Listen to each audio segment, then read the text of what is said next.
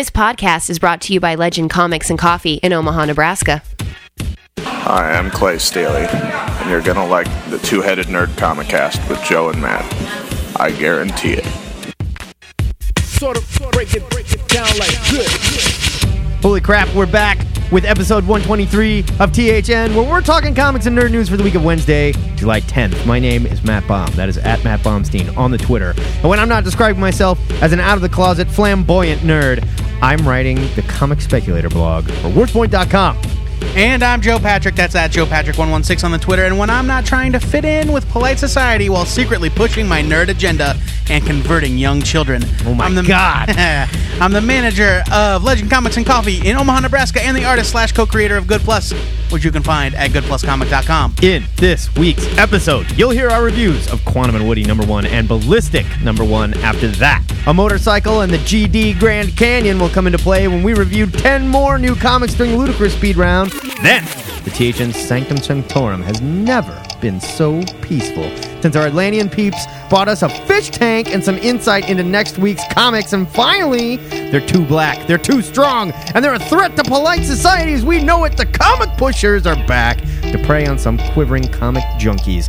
But before we implore all women that don't want rich white men lording over their bodies to pack up and get the hell out of Texas, let's take a moment to acknowledge the fact neither Joe nor myself will be passing any reproductive legislation on women until we learn how to carry babies in our own bellies.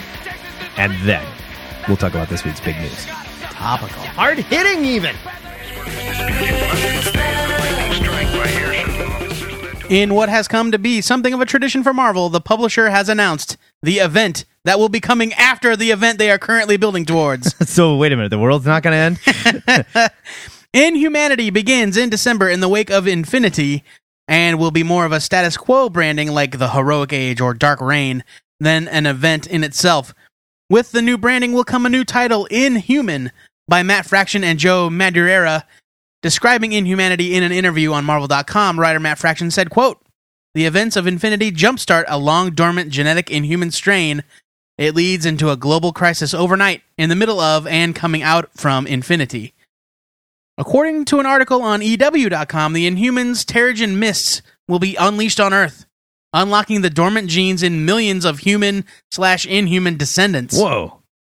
Marvel editor in chief Axel Alonso described Inhumanity's impact on the Marvel universe as seismic, saying, quote, You might learn that your new self is fantastic, beautiful, filled with immense power. By the same token, you could turn around and find out that you're nothing, you're a blob. You have no powers. You can create a little flame out of your pinky. That's still useful. I sure. mean, Fraction and Alonso likened the events of Inhumanity to Game of Thrones as the Inhuman society grows and splits into factions. Quote, The ashes of this royal family smolder, says Fraction. You see who lives, who dies, who's left, and how they begin to try and rebuild. Once this city falls, all kinds of bigger things start happening. There is a secret superhero kingdom, and you might belong there. What do you do? And what does Iron Man do? We're turning the entire Marvel Universe into a potential battlefield, and regular people are in the middle. Now, Matt, to be perfectly honest, I am not that psyched for Infinity. Like Jonathan Hickman's Avengers really loses me most of the time, I'm and getting I'm just psyched for Infinity. I'm I'm I'll, like I'll read it and I'll probably like it, but I'm not excited for it. This though sounds awesome. I think this sounds awesome. I'm going to play internet hater guy, and this is what would piss me off. I'd be like, "Oh, great, another story of heroes fighting heroes." I will say they've been stuck on this heroes fighting heroes business for quite a while. Well, it's not necessarily here. Like the Inhumans are not necessarily heroes. No, they're not. They are And a I- society. And I love the Yeah. Inhumans. Huge fan of the Inhumans. I just I love and this the, sounds cool. And I love when they when they tinker with the whole universe and stuff like that. Yeah. And they've already proven that they can do it tastefully without interrupting everything you're reading. They know how to do it. sure. They know how to focus it. sure. Obviously, this is going to probably touch on the Avengers books more than anything else. Yeah, I bet FF will be heavy into it because Fraction Probably. is involved. Right. I love the idea that there are like millions of people that would never know that they're descended from Inhumans. Yeah, that's kind of cool. until the Terrigen Mist kick in and they're like, "Oh shit, Right. I have flippers." and what if this happens to some of our heroes? Ooh, Like they said, what does Tony? What does Iron Man do? What if Tony Stark is descended from an Inhuman? Oh man, Oh man. I know, right? I think this sounds cool. I'm excited. Well, uh, Fraction and uh, Fraction and Alonso were talking a lot about how they're going to use this to kind of call back to the earliest Marvel themes about alienation, like how the mutants were an allegory for like, racial separation between Sure. blacks and whites. Right. And I think that that's fun. Like that's something that the early Marvel universe did really well, and I think that this will be an interesting way to do it. And the way they're talking, it's suddenly like humanity will be the minority, like immediately. kind of what it sounds like. And I think that that's fascinating, a fascinating direction for Marvel to go in. They released a teaser image with the announcement, and it had, you know, heroes, you know, Thor and Wolverine, Wolverine in a new costume, whatever. Um, I think it's neat. I like it- it's costume. neat, Looks but good. I mean, about time. the things to talk about in this teaser. You've got Yondu from the Guardians of the Galaxy for some reason. They're going full on Guardians of the Galaxy. We know that. You've got Spider Man dressed as Peter Parker in the Peter Parker costume, not the Superior costume. I don't know what that means. and Nightcrawler's there. I know. And I love Nightcrawler, and I'm ready for Nightcrawler to be back. We'll just see how they do it. Oh man, I, I- I thought you'd be like way more excited. I thought I would too, but I looked at it and I went, "Oh, you know, like I just I didn't really like feel anything yet. I think it needs to be well done. I think I still have a bad taste in my mouth from the way he died. Fair enough. Drink. Uh, I I think that this sounds more fun to me than Infinity does, though Infinity I'm sure will be fine. But the same thing happened back with uh, Secret Invasion, where the storyline Secret Invasion's fine, but the idea of the villains being in charge afterwards was what really hooked me. Yeah, it was cool. So I, I like that Marvel actually does have lasting impact after their events. That's that's something that They've proved that You've gotta give them credit years for. now. Yeah, definitely.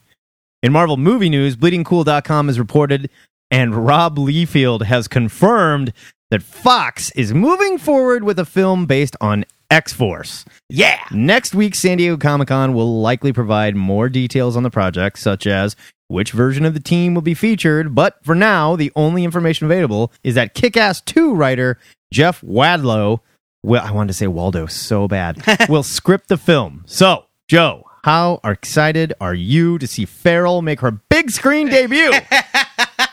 Listen, if they put Feral in a movie before if they put Feral in the movie, I'm going to say they got the rights to her for five bucks. if Mar if if Fox get Feral onto the big screen before the Flash or Aquaman or Wonder Woman, Yeah. I will die. yeah, we could say Marvel didn't necessarily win, but Fox just kicked DC's ass with like the remnants of Marvel's Yeah. like forgotten mutant characters they bought.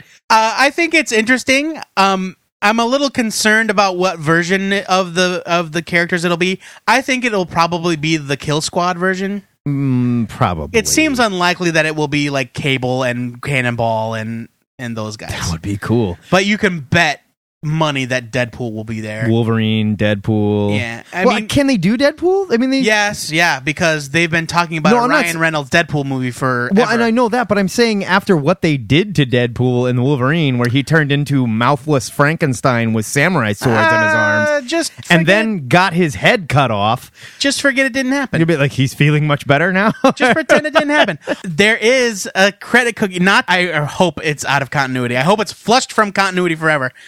But you may recall that X Men Origins Wolverine had multiple different credit cookies depending on what uh, theater you went to. Yeah. and one of them is the headless body of Deadpool picking up his head off the ground after the battle, and he says "shh," which is weird because he's got no Yeah. lu- lungs. Does he do it with his nose?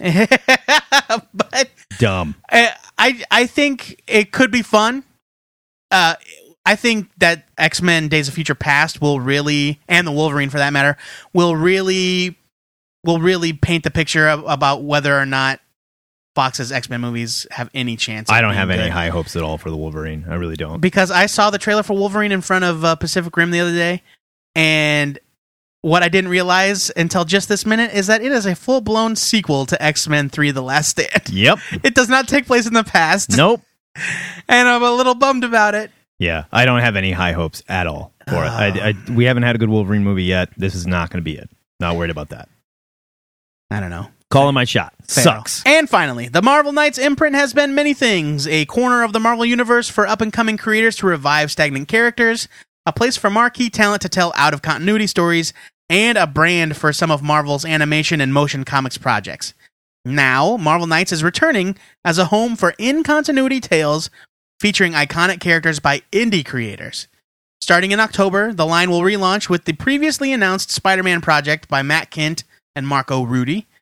A Marvel Knights X Men miniseries will follow in November by Guerillas creator Brahm Revel. I love him, and I loved Guerillas. And finally, Marvel Knights Hulk will begin in December from Glory writer Joe Keatinge and sex artist Piotr Kowalski.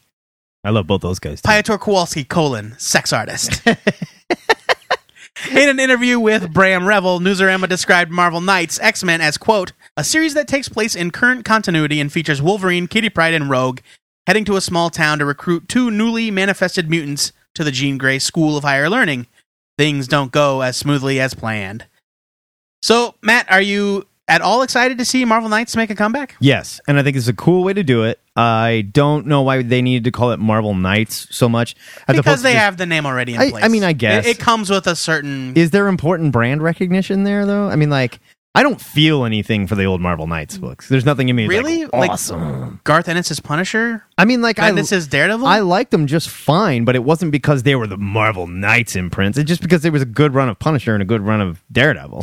There was plenty of crap in there too. Remember, uh, what was the one that Chuck Dixon wrote? The Team. Marvel Knights. Oh yeah, just Marvel Knights, where you Well- looked a troll, kidnapped the girl, and had a cell phone that he was making calls on and crap. God, that was dumb. And there was also the the pre NS Punisher by Bernie Wrightson, where he was an angel Ugh. that fought demons Yeah. with ghost bullets. Yes, and Or ghost something. or angel guns or whatever. Yeah. He had like all the weaponry of heaven at his disposal. Like, Right. what? yeah. Uh, I don't know. I, I think that the Marvel Knights brand does bring a certain bit of recognition, and that some recognition is better than none. no, sure. And more more than anything else, I'm just really excited to see guys like Matt Kindt working on something like this. That's very cool. I think it's it's it's. DC's got to be nervous about that. Uh, well, I think it's definitely an interesting way to do it. Like, I love the idea of Marvel giving these guys a corner of their universe to play in Yeah, and it's like a bring Mar- in, in indie guys to to work on. These. It's like a. Marvel tryout book, and it's fun. Uh, sort of. I am eager to see a more serious take on these characters by indie creators, unlike what normally happens right. when they bring in indie creators to do a A big anthology. yeah, and it's all like super funny. Yeah. Like, and I love that stuff. I do like that stuff. Right. But I want to see like what guys like Joe Keatinge and Matt Kindt can do with serious stories that actually impact the Marvel universe. And I like that it's in continuity because it matters. It's not just like they're like, "Hey, do whatever you want." They're like, "All right, Nightcrawler farts so loud that Colossus kills him." You know, like whatever. like they're gonna. It, it has ramifications. So they trust these guys. They think it's cool, and they're giving them a little corner to play in. Like you said, this is very cool. and Very according according to uh, Brahm Revel, they're giving them lots of freedom. I love O- it. other than the fact that it's like it has to fit into the current status quo. Go forth and do whatever. By the way, go find his Guerillas. It was an image miniseries. It was excellent. Yeah, really yeah. well drawn, really well written about human intelligence level apes sent Yeah, into they're, like, Vietnam. sent into battle, yeah, really cool. Yo, sucker, you got a big mouth. That is the big news for this week. If you'd like to discuss these stories or anything you think we missed, head over to our Facebook page where Joe and I have posted the butt wrenching story of us saving Justin Bieber's monkey from the German zoo where he was left by that little prick. I lost all respect for that guy. And arming him and sending him out for revenge against the Biebs himself.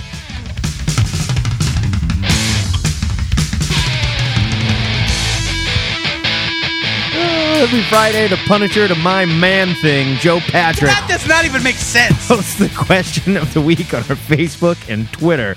You're punishing my man thing. Oh, then you're punishing my giant size man thing. Then we uh. read your responses and play your voice messages on the Answer of the Week audio blog exclusively at twoheadednerd.com. You can call us on our Skype. Our Skype handle is two-headed nerd. I think it's working a little better now. Mm, hopefully, or at our Ziggurat direct line that always works all of the time. That phone number is 402 819 4894. There, you can leave us a message. Just be sure to tell us what that message is in regarding to. Like, hey, this is Joe Schmenkman, and I'm calling to ask a nerd a question or whatever. Joe, what did we ask these nerds this week? I thought like the way you read it made it seem like ask a nerd was a verb, Oh, oh, oh, God. like yeah. change a tire. Yeah, I'm here yeah. to ask a nerd a tire. this week's question was what is your favorite comic book publishing imprint now that could be anything from like vertigo to wildstorm Skybound. skybound top cow uh joe's comics which is an imprint of an imprint Oh, my God. Um Skybound's an imprint of an imprint, too. well Sky, skybound is kirkman's imprint at image right. joe's comics was an imprint of top cow JMS. Yeah. And Which- so yeah get crazy uh the name of Erik Larsen's little corner of the image universe is called highbrow Is it? yeah I didn't even know that. dig deep you know come up with something fun Go nuts. and we will read And- your answers along with our own at the twoheadednerd.com exclusive answer of the week audio blog And name titles. We want this qualified. that's right don't just drop Yeah. aura i'm, I'm looking at you aura don't just drop an answer and then bounce It's review time on THN, where Joe and I read two of this week's new comics and decide whether or not to roofie each other so we can just forget the whole damn thing. Joe, what'd you, forget me now what'd you read this week? the problem is you take the forget me now too late Yeah. and all you forget is that you took one already yeah, so you just keep taking them. Yeah. You're stuck in the forget me now cycle. My pick for this week was Quantum and Woody, number one from Valiant Entertainment, written by James Asmus, with art by Tom Fowler. Here's your solicit. Writer James Asmus and artist Tom Fowler punt the world's worst super team headfirst into the Valiant universe. Once upon a time, Eric and Woody Henderson were inseparable, adopted brothers, best friends, brilliant minds. Years later, they are estranged siblings, petty rivals, and washed up failures. But when their father's murder leads them into the throes of a life altering scientific accident, Eric and Woody will find themselves with a whole new purpose and a perfectly legitimate reason to wear costumes and fight crime. Go big or go home, folks! Quantum and Woody are coming, and the action packed zeitgeist shredding exploitation stunt comic you demanded is here at last. And yes, there will be a goat too eventually. I've been demanding zeitgeist shredding exploitation stunt comics for years now. well, you are in luck, my friend. Somebody shred my damn zeitgeist. As we've discussed many, many times on this here show, I am a huge fan of the original Quantum and Woody by Christopher Priest and Mark Bright. I loved it too. When Valiant announced a Quantum and Woody revival without the involvement of the original creative team, I was disappointed. It shouldn't have been a surprise. All of the new Valiant titles have been reimagined from the ground up, but still. Fortunately, Eric and Woody are in good hands here as the creative team proves themselves up to the task of reviving the world's worst super team. Asmus takes a different approach to the characters here. In the original, Eric Henderson and Woody Van Chelton were childhood friends that lost touch and were reunited by the deaths of their fathers. Here, they're brothers, with Woody, a foster child, eventually adopted into the Henderson family. It's a small change, but it serves to streamline the story a bit and it adds a bit of depth to their father, a man that struggled to keep his family together after the death of his wife. As in the original, there's a conspiracy and a high tech science complex and an origin inducing accident, but the familiar elements are told in a new way with a fresh approach. I was happy to see Asmus and Fowler continue Christopher Priest's technique of introducing each scene with a clever title. It's a device that Priest used a lot in his work, and in fact, he was the first writer I ever saw use it in comics. I think, yeah, I think you're right. Other people, do, uh, other people do it now. Uh, Palmiotti and Gray do it a lot in Jonah Hex and All yeah, Star Western. They love it. Uh, it, it it's a fun little device, and it fits the tone of this title really well. I loved the art by Tom Fowler. I remember the first time I saw his work, he took over the art duties on Green Arrow during Judd Winick's run Yeah. after Phil Hester left the title. At the time, it was such a jarring stylistic change that it kind of tanked my opinion of his work for a really long time. And I've slowly been gaining a new appreciation for his stuff on books like Mysterius the Unfathomable, and I'm really glad to see him drawing Quantum and Woody. His art is expressive, his characters are unique, and his storytelling is excellent. He's a great fit for the title. It fits the tone perfectly. Great, great art. It was really good. It gave it this very sort of digital handycam, like documentary feel almost. Like he bounced around with them the whole time. Mm. You know, almost like a District 9 type feel, you know, where you're sort of chasing along with the main characters. Yeah, I guess that didn't occur to me, but something. I'm way smarter than That's you. a good something. That's, that is a good something. And I am way smarter than you, apparently. You are. While I was sad to see that the original title wasn't Oh. making a comeback, this is a fun revival that's true to the original book spirit and a worthy addition to the Valiant lineup. I'm giving it a buy it. Yeah, this was strong. This was real strong Yeah. out of the gate. By no means the best thing that I've ever read, or maybe not even the best thing I read this week, but I really liked it. I liked it too. It was fun. It wasn't overly silly, and I appreciate that because, like a lot of companies, that go, "Well, we know we want this book to be a comic. We want this book to be a comedy." Like, think about what was just done in Larfleeze, for example. Mm. Like where they went, well, this should be kind of funny. We should take something as deadly serious as the Green Lantern universe and just fart this Warner Brothers character into it. You know, like it never works. Here, this very much feels like the Valiant universe, and it very much feels like two guys that are in over their head in the Valiant universe, and it worked really well. This is a fun, like buddy. I mean, I was gonna say buddy cop, but it's more just like it is a, uh, it is kind of a yeah, buddy it's like a buddy adventure, and there's two buddies that don't particularly like each other that are flung together, and I really enjoyed it. Buy it for me as well. Now, I will say that I wanted to get silly on occasion. Oh, I mean, and I think and that was the to. joy of Quantum and Woody is that Right. it could be outrageously farcical and then all of a sudden very tragic and serious. which I would argue what is what Priest did best. Yes, and I would li- I I wanted to walk. I want this title to walk that line as well. I think it's. I think we got a taste of that here, and it's definitely going that direction. Matt, what did you review this week? This week, I read Ballistic Number One. This was written by Adam Egypt Mortimer, who might have my favorite name in comics right now, with art by Darick Robertson. Here's to solicit. This madcap sci fi buddy adventure about a wannabe bank robber and his best friend, Gun, a drug addicted, foul mouthed living gun, marks Darick Robertson's return to hard sci fi world building of his classic Transmetropolitan mixed with the boys' ultraviolence and the lunacy of Happy. That barely makes any sense when you read that sentence, but after you read the comic, you're going to go, yep. Yeah. I had never heard of Adam Egypt Mortimer, but according to his IMDb page, he's the guy that directed the Grant Morrison Talking with Gods documentary that I haven't seen. Along with Robertson here, the two are constructing an amazing sci fi world where technology has been replaced by this really gross sentient Yeah. biotech. Like everything around them was alive. Yeah, I really loved that. Butch Like, drove a car. houses are like living creatures. Yeah, Butch drove a car that had like pterodactyl wings, and the headlights were weird little like beast eyes. it was really kind of gross.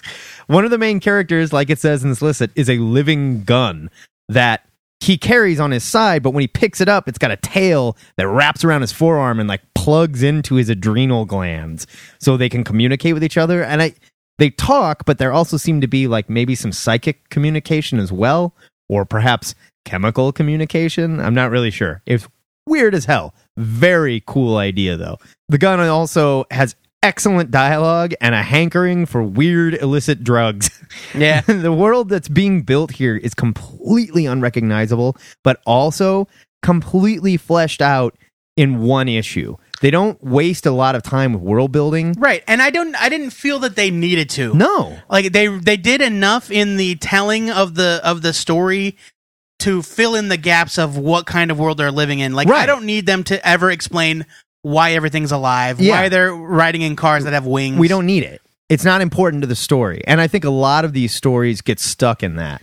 Like, Right. here is my really big like idea of what the world is like, and here's pages of discussion And the of why everybody how the government fell, and you know, like, and the reason why payday is on Wednesday is because of the Neverwinter Wars of Yeah. 2075. right. There's no point. Yeah. And they and they just do a great job here tossing you into the action, and it really works. And I think one of the reasons it works so well is because Darick Robertson is so good here. He's at the top of his game, even more so than his work on Transmetropolitan, which both you and I completely love. I love it. I think this looks even better, and this world is even cooler to look at. The first two page spread that we see with the car flying over the city, Yeah. and there's weird little living buildings and creatures all over the place. It was just awesome, man. It's very well drawn. Very, very well drawn. I mean, the I don't know. it's tough to compare the two. The world of Transmetropolitan, while very futuristic, was still way different. Right. It was much more technological than organic, And it looked like sort of Hollywood. And it was like a bright neon hell. yeah, it was like a Blade Runner vision of the future, whereas this is just completely off the wall bonkers. There's nods to the fifth element here. There's nods to Brazil. Even so much in our main character, Butch, is basically Robert De Niro's character from Brazil. He's like the air conditioning repairman with a Yeah. gun. you know? I had to read this comic twice to absorb everything that was going on. And truthfully, after the second time I read it, I enjoyed it even more. The first time I just went, whoa, what was that? Ballistic is original, weird, a little disconcerting, and unlike anything on the stands. It is certainly not for everyone, but it doesn't necessarily wander into like the filth that's in the boys. Like the humor here is pretty highbrow and controlled. It is violent, not a bunch of nudity, not a bunch of dick jokes or anything. Mm. But just a really well thought out, well written story. I've never read anything that Adam Egypt Mortimer's did, but I really like this and I'm looking forward to more of it.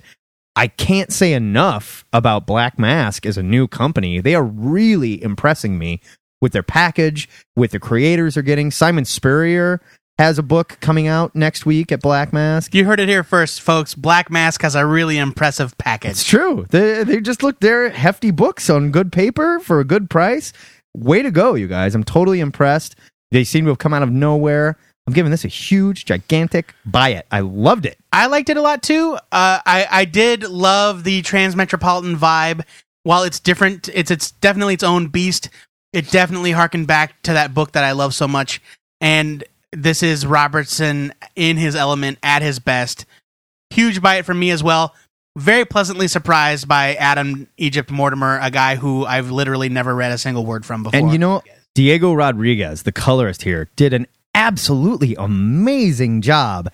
And I can't imagine what it was like to receive these pages from Robertson. Yeah. You know, and How are you supposed to know what anything is supposed to look like? right like like to just say color you know and Right. you just go nuts and even like some of the simpler scenes where they're like doing drugs in this girl's apartment and she's making out with a gun and stuff it's so well done and fleshed out and psychedelic and cool excellent coloring job here Oh, there's also a really fun bit of back matter where the writer kind of does annotations for all the weird tech stuff that they invented in this. yeah I didn't read it all because it's very dense, but it's a really fun idea, and I'm glad they took the time to do it. it's a tasteful way to do it too as opposed to hammering it into the and also, it really, I think, if you take the time to read it, if you want to take the time to read it, you can, and it will help flesh out the world even more.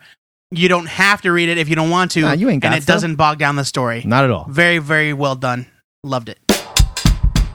So that is a double buy it for both Quantum and Woody number one and Ballistic number one. it's a day of buddy books i didn't even realize Buddy it. Books.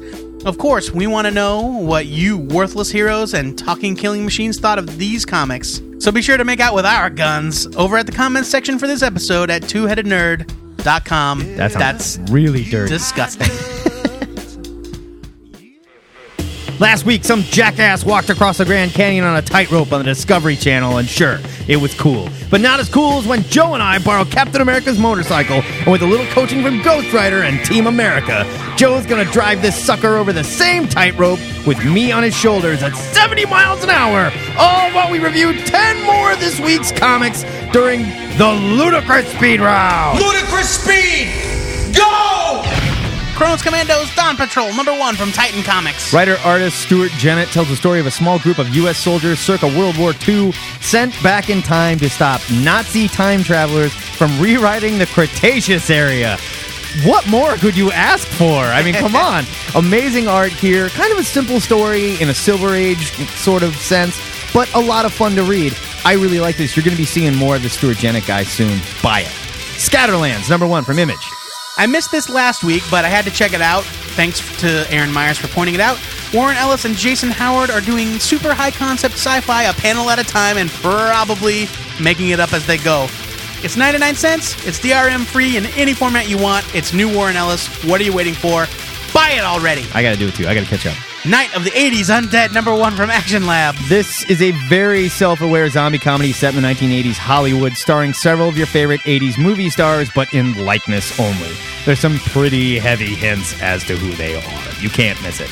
Soviet Russia has bioengineered a shipment of Colombian cocaine to turn users into bloodthirsty zombies, and only two extremely busty girls can stop the stampede of famous, coked out, man eating, hunky leading men and slutty hangers on. There's some okay humor, but it gets a little too ridiculous, and the art was a little too cartoony for my taste. I'm giving it a leave. I thought I maybe liked it halfway in, turned out I didn't. Adventure Time, Candy Capers, number one from Kaboom! This is the latest Adventure Time spin-off series, this time featuring Peppermint Butler and Cinnamon Buns as, love cinnamon buns. as private detectives searching for Finn and Jake. It strays from the detective thing almost immediately, and then at every opportunity thereafter, which is a shame because that's what really drew me into the book. I wanted Right. Peppermint Butler in that fedora, uh, like solving crimes.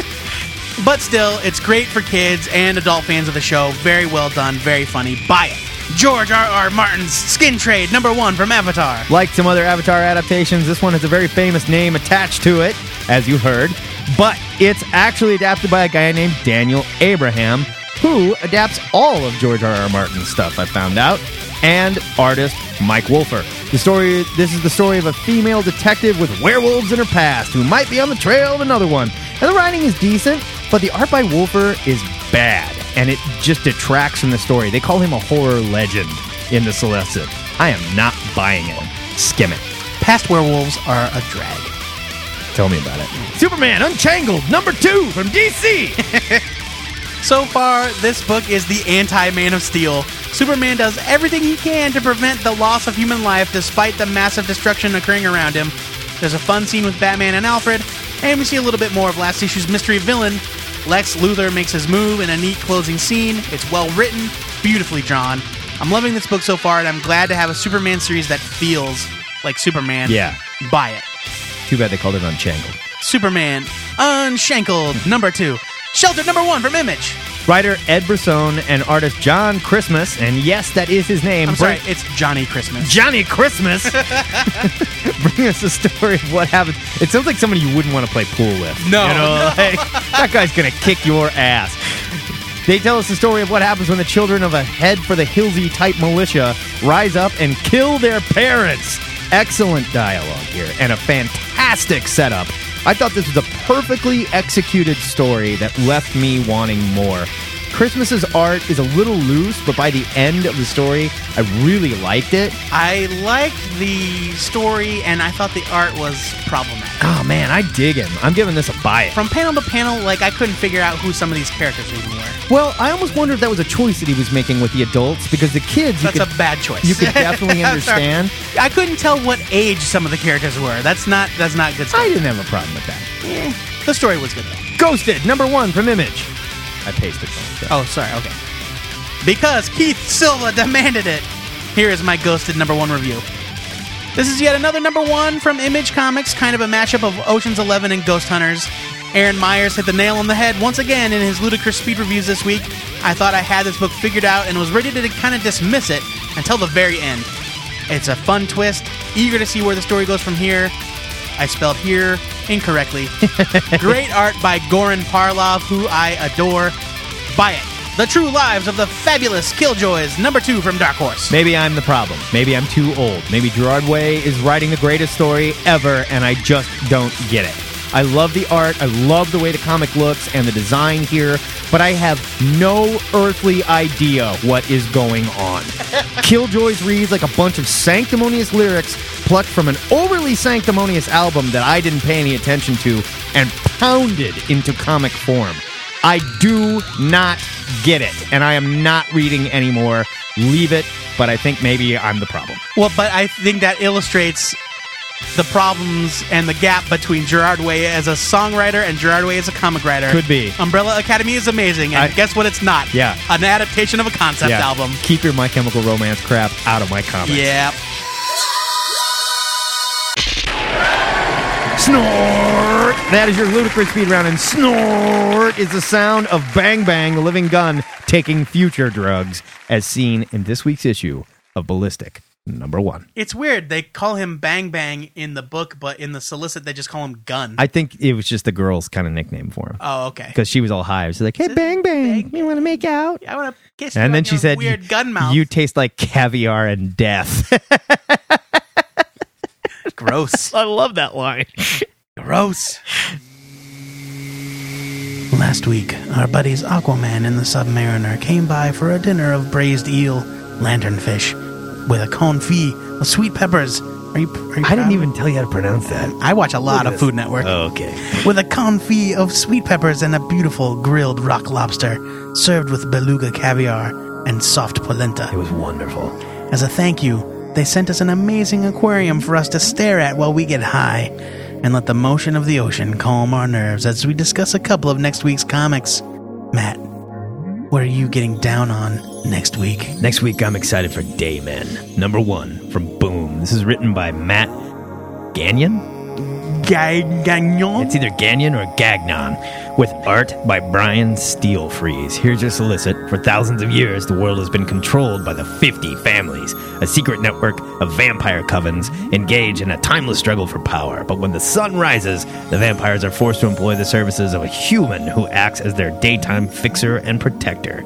Trained for centuries to be the mortal soldiers of the vampire employers, the daymen go forth at sunrise, alone, into the world to do the bidding of their sleeping benefactors. Awesome. Two reasons why I'm excited here. It's an interesting take on the vampire conspiracy thing that I have always loved. I think that's the most interesting part of vampire mythos is like they are secretly controlling everything and we're just their food stock walking around during the day. Second reason, Brian Steelfreeze. Stelfreeze. Love that guy. I love him. I love him. I love him. It's Brian Stelfreeze. Steel Freeze. That's Joe- one, one L at the beginning, three E's at the end. Stel Freeze. Steel Freeze. Joe Patrick, what are you reading next week? My pick, my picks for Steel next Freeze week. just sounds tougher. It does sound tougher. My picks for next week are Mysterious Strangers number one and number two. For some reason, both dropping next week. what? From Oni Press. Written by Chris Roberson with art by Scott Kowalchuk. I like him. I do too. Here's your solicit. Protecting the world from the strange is what Verity, Michael, and Sandoval do best. And on the island nation of Hidalgo, things have been getting very strange. There's a lot of weird names in this Yeah. first sentence. The president has declared martial law, sending everyone to excavations in the jungle. But the strangest thing of all is the involvement of the mysterious organization, Occult. What could they want with an island with no strategic value? It's up to the strangers to find out. Man, I just want to see what a cult stands for. I know. This is. Uh, this looks like a fun, kind of like supernatural sci fi James Bond period piece. Like in the. It looks like swinging 60s spy stuff, but with super sci fi. And Roberson's really good at this. Yeah. And Like I, the high concept books. This is where he excels. uh, there was a free comic book day preview of number one. It's really good. I love Scott Kowalchuk. Last seen drawing the Intrepids for Image, the That was Kurtis great. Wiebe book, which I did really enjoy. It was totally great. Don't miss out on this next week. Mysterious Strangers, number one and number two from Oni Press.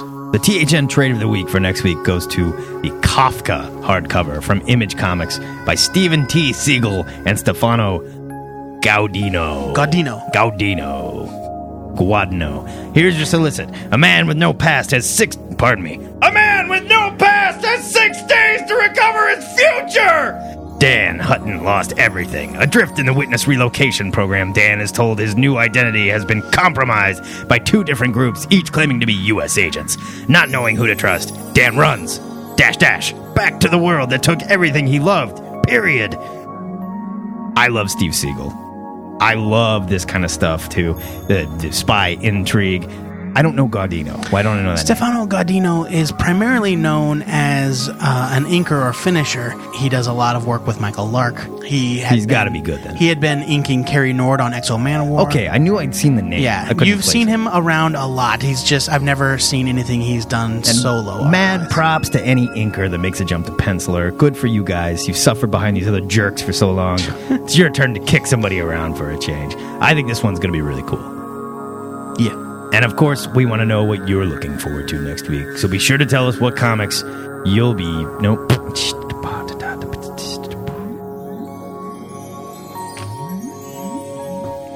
Of course, we want to know what you'll be reading next week, so stick your face in the ocean and open your eyes until it stings so bad you can't stand it, and tell us what comics you'll be reading.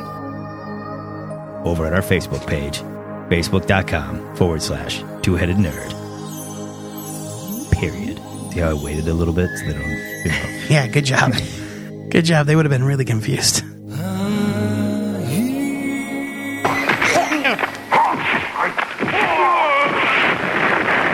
Oh, Yates is here now. All bets are off.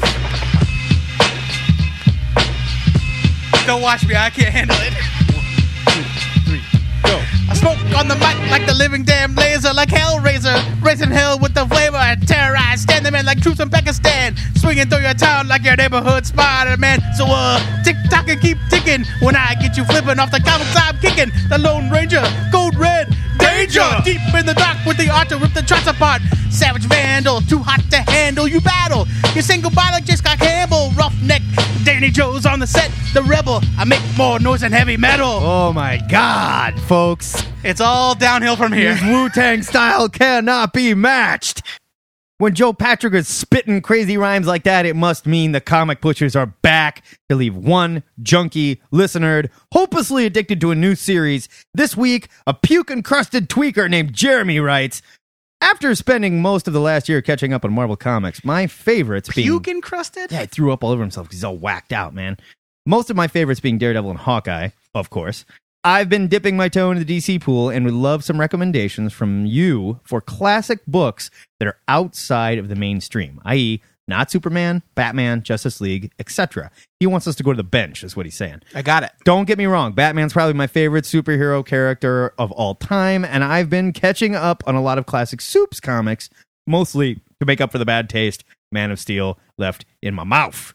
But I have yet to familiar myself with DC's backbench. I love this question. Me too. This is totally rad. Great question, Jeremy. My only bitch is that you didn't call us to ask it. But anyway, Listen, let's give him some books. he Joe wrote us a larger email No, no, no. That's that had cool. many different uh, It's cool. topics. So, Joe Patrick, why don't you go first? Like, why don't- Let's dig deep into our bench, our DC bench, and see who Mm-hmm. we've got on the backup here. well, there's a lot, and you know, there's a lot that you can dig into, and my instinct is to, of course, lead off with Starman because it's one of those DC books. Can we just retire Starman to the Hall of Fame? Why? If somebody talk about says, it all the damn time. if somebody wants to know what I a got- great no, I DC got it, book I got it, is I got to it. read, You're it's- right. the answer is Starman. and it's Tony Harris is on the art. It's beautiful. Peter Snejbjerg is there later. Snape Yerg. Schneberg or whatever it is. But that's my instinct. okay. And I'm saying yes, read it. But right. if I'm giving uh like deep cuts, Deep cuts. then I'm gonna go with something like Hitman. I love it. Garth Ennis's Hitman. It very tangentially connected to the Marvel uh, to the DC universe. Rather, it was born out of a DC event. Ironically enough, True. Nice use, Bloodlines. nice use of tangentially. Thank you. No problem. Not to be confused with DC's Tangent comics, which are Terrible. by and large not very good. Hitman is the story of Tommy Monaghan, who is an assassin who gets bitten by an alien parasite, and he is like the one in one hundred or one in a million, I don't know, people that are killed by these parasites. They do not die. In fact, their metagene kicks in, Right. and he gains superpowers. Instead of becoming a superhero, he uses it to further his career as an assassin. To, to make money killing folks. he has telepathy and X-ray vision. That's it. Not He's- super strength. He's, he's- not invulnerable. Oh, I thought he was kind of invulnerable. no, Oh. not at all. No. Okay. Oh no, that's right. Have He you gets- read Hitman? Yeah, he gets the crap knocked out of him on a regular basis. this is Garth Ennis, like within the confines of the DC universe, and much like his run on Punisher, I find that he's at his best when he's kind of reined in a little because his like baser his baser instincts to To go buck wild. yeah are kind of uh, restricted, and so he's forced to be more imaginative. Right. And Hitman, it really shows. He's got a great supporting cast. One of uh, the bartenders at the bar they hang out at is a demon that kind of wandered out of hell, and he only says one thing: "I am Baytor." I forgot about Beethoven. uh, he hangs out with like just the the most lovable lovable group of inept hitmen that you'll ever meet, and uh, like all the best Garth Ennis stories, and like Christopher Priest that we mentioned earlier, the book is zany and funny until it's absolutely tragic and heartbreaking. yeah. and it's very very compelling. It ran for 60 issues. He had an appearance in Grant Morrison's JLA too. He appeared in one issue of JLA, JLA number five, where they did the uh, the Tryouts. the new member tryouts, and he basically said that the only reason he wanted to come up to the Watchtower was so that he could check out Wonder Woman with his X-ray vision. Which, if he uses X-ray vision, he'd just like see her bones and stuff. But you know, well, yeah, uh, definitely seek it out. It's being reprinted. I think that they're in the process of it's coming back real quick cycling through a new edition of trades. Yeah, it's, it's never been re- reprinted in its entirety. There's a big like omnibus thing that's coming real Oh, quick. here. wonderful. Yeah, great, great stuff. And I would also suggest Hourman, which is a series that spun out of Grant Morrison's JLA. Uh, it's by Tom Peyer with art by Rags Morales. Where is Tom Peyer? Tom Peyer is no longer working in comics for the most part. Yeah, he's gone. Maybe is I hope he's making real money. I really like, like Tom Peyer. dead. Uh, Hourman is the story of of Tyler. His name is not Tyler. He's I'm Our Man, a machine colony from the year eighty five thousand two hundred seventy one. Something ridiculous. He's from J- he's from DC One Million. he briefly joined the JLA, and then he meets Snapper Carr, the Justice League's like slacker Sidekick. mascot. He's their Rick Jones. And- they're Rick Jones, basically. he convinces Hourman to give up 99% of his power. He had formerly been godlike because he had like the, all the power of Metron of the Yeah. new gods and blah blah blah. And he gives it all up so he can learn what it means to be human. And that book was quirky and funny and sad and it did not catch on with an audience. It lasted 2 years before It was just too weird and too good. it, it, but we got two great years out of it, and he got a he got to wrap it up in a nice way. You can't find it reprinted, but the back issues are not hard to find. Yeah, you can probably find full runs pretty cheap. Yeah, Our guess. Man and Hitman are two of my favorites from DC's back catalog that are not hugely tied into the iconic characters. Right on. Matt, what do you got? I'm going to go to the villains. I'm going to start with Gail Simone's Secret Six. I love love Secret Six. Start to finish. I mean, it is such a damn shame that they couldn't continue with that theme because they took some really lame villains for the most part, like Scandal Savage. She's related to Vandal Savage. Get What? it? Shut up. She is not. Yeah. And uh, who else was there? Uh, Catman. Catman, who was like the last time we saw him was fat and, And Green like, Arrow, yeah. and Green Arrow beat the shit out of him. But they had cool like Bane was there as well. yeah, and so well, was Bane, Deadshot. Bane was there later on. Ben, Bane came later, but, like Mad Hatter was part of it for yeah, a while. Catman and Deadshot sort of started things out, led the charge, and hooked up with the other ones, and kind of became unlikely buddies. The way they fleshed out Floyd Lawton in this book was so good because before this, Deadshot was kind of a, retri- a ridiculous one-trick pony Batman villain who had a dumb gun that came out of his wrist, and he could shoot stuff really well. he was an excellent marksman. He was a great like marksman, a villainous Hawkeye. But we really knew nothing else about him, and this story fleshed him out and made him so interesting. Even like Scandal Savage, she had a wonderful love story with one of the other. I can't even remember who it was. knockout. oh, Knockout. It was another like D-list villain that you may not remember, and there's no reason why you should. Um, her claim to fame is uh, starring in the '90s Superboy comic Hey. that uh, was very dated. But it was great. It was villains versus villains. You weren't really sure who was controlling them. They got deeper and deeper and deeper in trouble. They lived in the House of Secrets, which Yeah. I think is so cool. like it was such a fantastic book. And it's another one. It's not reprinted anywhere, but you can probably find most there of the are back some issues. trades. There are some trades, but it, yeah, but the whole complete. thing isn't reprinted. No. Go buy the issues. I bet you get it cheaper. I loved Secret Six. Loved it. Loved it. Loved That it. is a good answer. For my hero pick, I'm going to go with Chuck Dixon and Fabian Nicieza's Robin. This was Tim Drake Robin. And this was really kind of like late 90s, early 2000s run. And there had been Robin series before this, but none of them ever really did anything for me. Like, I always liked Dick Grayson as Robin, sure. And I liked Tim Drake as Robin as well. But I didn't realize how much I liked Tim Drake and that Tim Drake would become my favorite Robin until this series.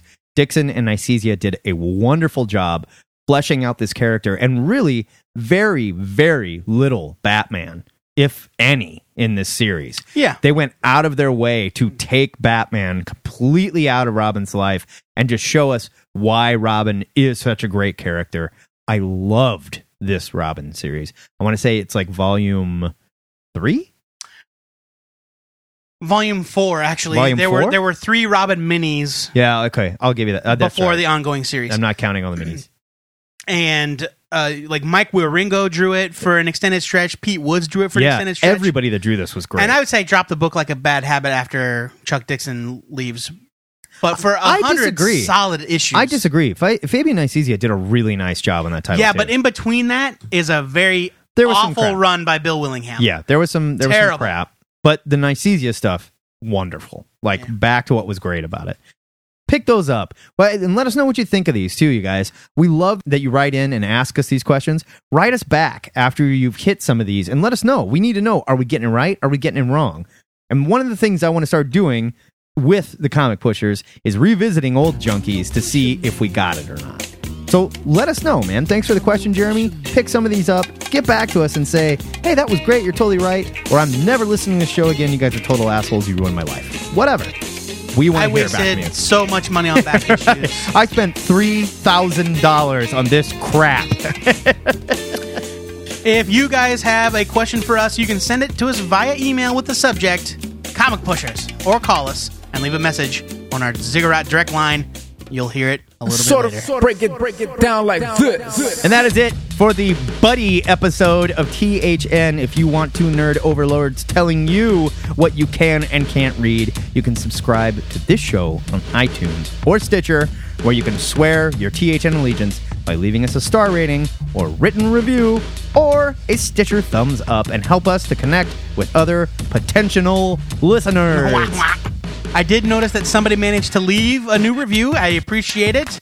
Uh, but uh, we're still not sure if there's a problem, so everyone should definitely Yeah, try. Keep, shooting. Keep Yeah. firing, assholes. Yeah, we love it. Thanks to all of our past donors, and if you'd like to help keep us in cold brew coffee and bagels to fuel our weekly nerdy filibuster, you can make your donation in any amount using our adorable little PayPal button at twoheadednerd.com. While you're there, you can find links to our Twitter feed at twoheadednerd, our email, twoheadednerd at gmail.com, our YouTube channel, THN Comiccast, which is going to have episodes coming soon, our Skype handle, Two Headed Nerd, and our new direct phone number, 402 819 4894. That number again is 402 819 4894. I said it twice as fast so you'll remember it. Where you can send slash call us with your Ask a Nerd questions or ask the comic pushers what you should be reading or ask us to review your self published comic, be it printed, digital, whatever. And don't forget to check out all the new content from the THN Love Slaves over at the twoheadednerd.com, including a new entry in the Saturday Morning Cartoons dissertation, this time with a focus on the Animaniacs by our librarian of cartoon research and studies, the Credible Hulk. That guy, I'll tell you what, He knows his stuff. I'll tell you what. Don't type the twoheadednerd.com into your browser. You No. won't get there. No, you won't. Eh, yeah, let's, you know what? You won't get there. I'm gonna Google it. See what happens. Boosh! First thing that comes up on Google. so you're fine. Type the two-headed nerd in. Go right ahead. Remember to follow us on Twitter and like our Facebook page if you want to get in on the question of the week discussion. And if you want to hear our answers along with your own written and audio responses, be sure to check out the twoheadednerd.com web exclusive audio blog, The Answer of the Week. I think we only mention it seven or eight times each episode. That's right. Next week, Joe Patrick is skipping town and leaving me to fend for my damn self as he goes to San Diego on a wing and a prayer without his best friend, co-host, and life mate. Before Life is hard. Yeah. Hard, very hard. You have no idea. Before we leave you to wallow in your own sick, our weekly shout out goes to Shasta, who's been editing her ass off for the THN website. Word to you, Shasta. You make all us nerds look like Shakespearean wordsmiths. Remember, nerds, to pre order your comics because your retailer just might kiss you on the mouth for it. This is the Two Headed Nerd. Signing off. We're going to San Diego to win an Eisner Award. Sure you are. It's true. Sure.